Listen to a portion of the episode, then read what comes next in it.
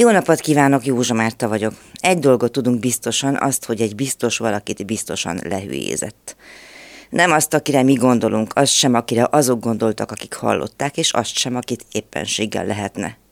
Hanem itten kontextuális hülyézés volt kiragadva a kontextusból, ennyi. Mondjuk a reális szövegösszefüggés, hogy lefordítsam magyarra az érvelés műszavát, az volt a bővítésért és szomszédpolitikáért felelős uniós vezető szerint, hogy ő az angol nyelven zajló közérdekű, a nyugat-balkáni bővítésről szóló meghallgatása közben magánügyben magyarul hülyézett.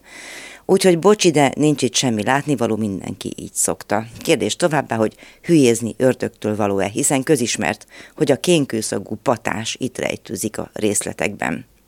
Ezt onnan is tudhatjuk, hogy a Karmelitában is szükségét látták a védekezésnek. Annyi bajunk mellett legalább a brüsszelita sorosista ördögi megszállástól meneküljünk meg, és hát milyen szerencse, hogy akadt szakember a konzervatív szellemű holdudvarban.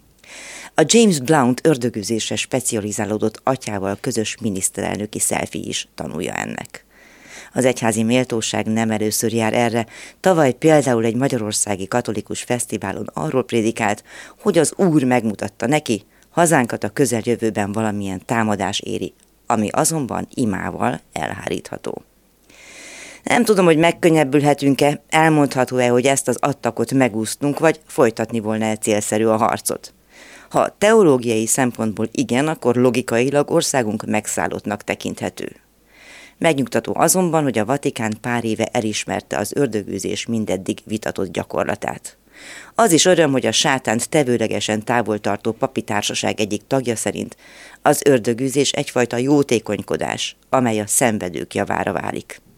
Bele is remegett a szociálisan érzékeny lelkem. Na jó, ehhez biztos hozzátehetne ezt-azt, ha élne, az a román apáca, aki belehalt az ördögüzésbe még 2005-ben.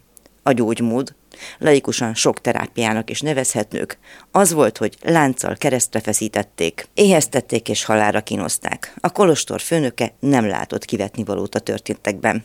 Jó, persze az ő főnöke nem a Vatikánban van, de maga az ördög, ha nem tévedek, globálisan azonos. Ezért is fontos Blount atya eljövetele Orbán Viktorhoz, ahogy azok az uniós és közpénzmilliárdok is, élet- és lélekmentők, amelyekből a nemzeti gázszerelő operatív együttműködésével épülő zarándokutak hálózata szövi át meg át, mária korrupció szállta kis középhatalmát. De ne kukacoskodjunk el, végre farsang van, látjuk állabálla politikában is. Ahogy Ródi János is megénekelte, az ördögűzők gondba vannak, mert mindenhol áll a maszkabál. Hát biztos mi vagyunk hülyék, ha ezt értjük, és ha eltűrjük.